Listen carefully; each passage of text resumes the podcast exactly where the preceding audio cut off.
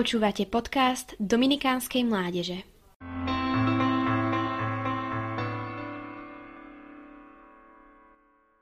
Církev pod pojmom laici myslí všetkých veriacich v Krista, ktorí neprijali sviatosnú vysviacku.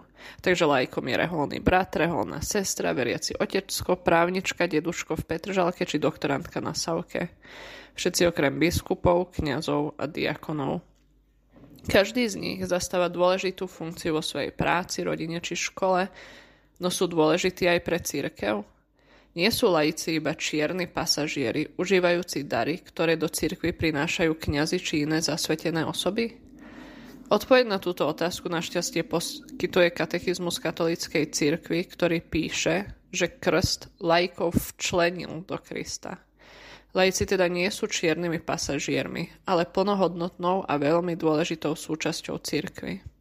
Každý laik má účasť na Kristovom kňažskom úrade. Každý laik sa môže svojimi skutkami, modlitbami, každodennou prácou, znášaním ťažkosti stavať príjemnou obetou Bohu skrze Ježiša.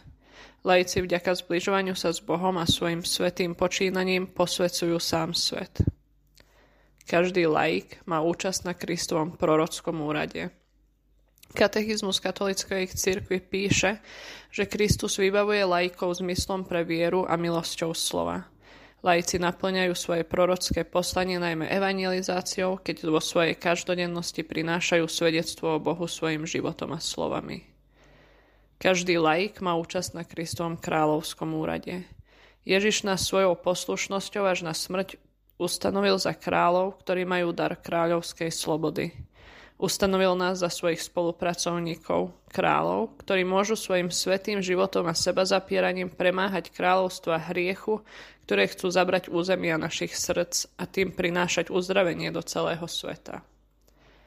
Drahý laik, drahý kňaz, prorok a král, si dôležitý.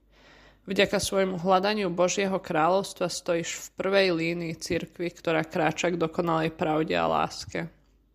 Vďaka svojej vernej oddanosti v každodennosti prinášaš do sveta Božie posolstvo spásy.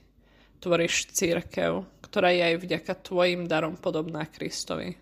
Drahý kňaz, proroka kráľ, si vyslancom Krista, ktorý ťa posiela, aby si priniesol svetlo do temnôt. Si súčasťou obrovského Božieho dobrodružstva. Počúvali ste podcast Dominikánskej mládeže. Nové kázne vychádzajú vždy v pondelky, v stredy a v piatky. Nájdete nás na našich sociálnych sieťach, na Facebooku a Instagrame pod názvom Adom Dominikánska mládež.